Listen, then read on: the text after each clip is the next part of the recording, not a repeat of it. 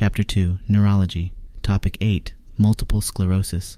Multiple sclerosis is a demyelination disorder characterized by a T cell mediated type 4 hypersensitivity reaction against myelin basic protein, resulting in demyelination affecting the white matter of the central nervous system. There are four main subtypes of multiple sclerosis, with the relapsing remitting subtype being the most common. This presents with recurrent attacks resulting in disability, followed by relief of symptoms. However, the patient never returns to their initial baseline, resulting in progressively worsening disability. Other less common subtypes include benign multiple sclerosis, where there is return to baseline function after the attacks have resolved. Secondary progressive multiple sclerosis is similar to the relapsing remitting subtype, except eventually there is a persistent steady increase in disability without relief of symptoms. Primary progressive multiple sclerosis is the most severe subtype, and this results in progressively worsening disability without ever having relief of symptoms. Risk factors include being female and Caucasian. There is also a geographic predilection affecting patients north of the equator and in regions that lack sunlight. There is also an association with Epstein Barr virus infection. Signs and symptoms depend on the location of demyelination. Characteristic symptoms are waxing and waning motor and sensory deficits that self resolve over days to weeks. These symptoms worsen during stressful events such as infection, trauma, or heat. Symptoms that worsen with heat are referred to as Uhthoff's phenomenon. Symptoms may improve during pregnancy. Classic eye symptomatology include optic neuritis and internuclear ophthalmoplegia. Optic neuritis results in an afferent pupillary defect. Internuclear ophthalmoplegia occurs due to demyelination of the crossing fibers connecting ipsilateral cranial nerve 6 nuclei to the contralateral cranial nerve 3 nuclei. As a result, patients have impaired ipsilateral adduction. For example, patients with right internuclear ophthalmoplegia will have impaired adduction of the right eye past midline on contralateral gaze.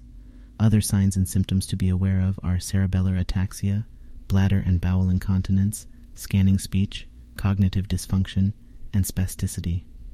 Two less commonly seen findings but highly associated with multiple sclerosis are Lhermitte sign, which is a shock-like sensation radiating down the spine upon flexion of the head, and bilateral trigeminal neuralgia.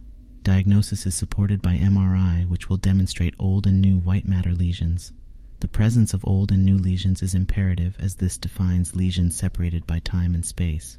Dawson fingers may also be seen which appear as periventricular lesions. Lumbar puncture will demonstrate the presence of oligoclonal bands, which is due to production of antibodies from plasma cells. Management is focused on therapies to slow progression of disease and treat symptoms as they arise.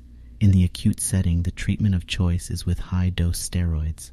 There are a multitude of options for maintenance therapy depending on the patient profile and tolerance of side effects.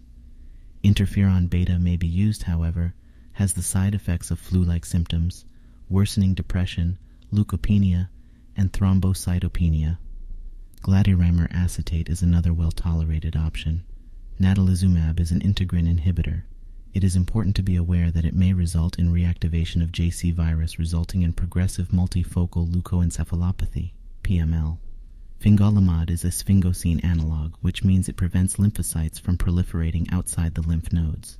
Key side effects include cardiotoxicity and macular edema, which may worsen in diabetics.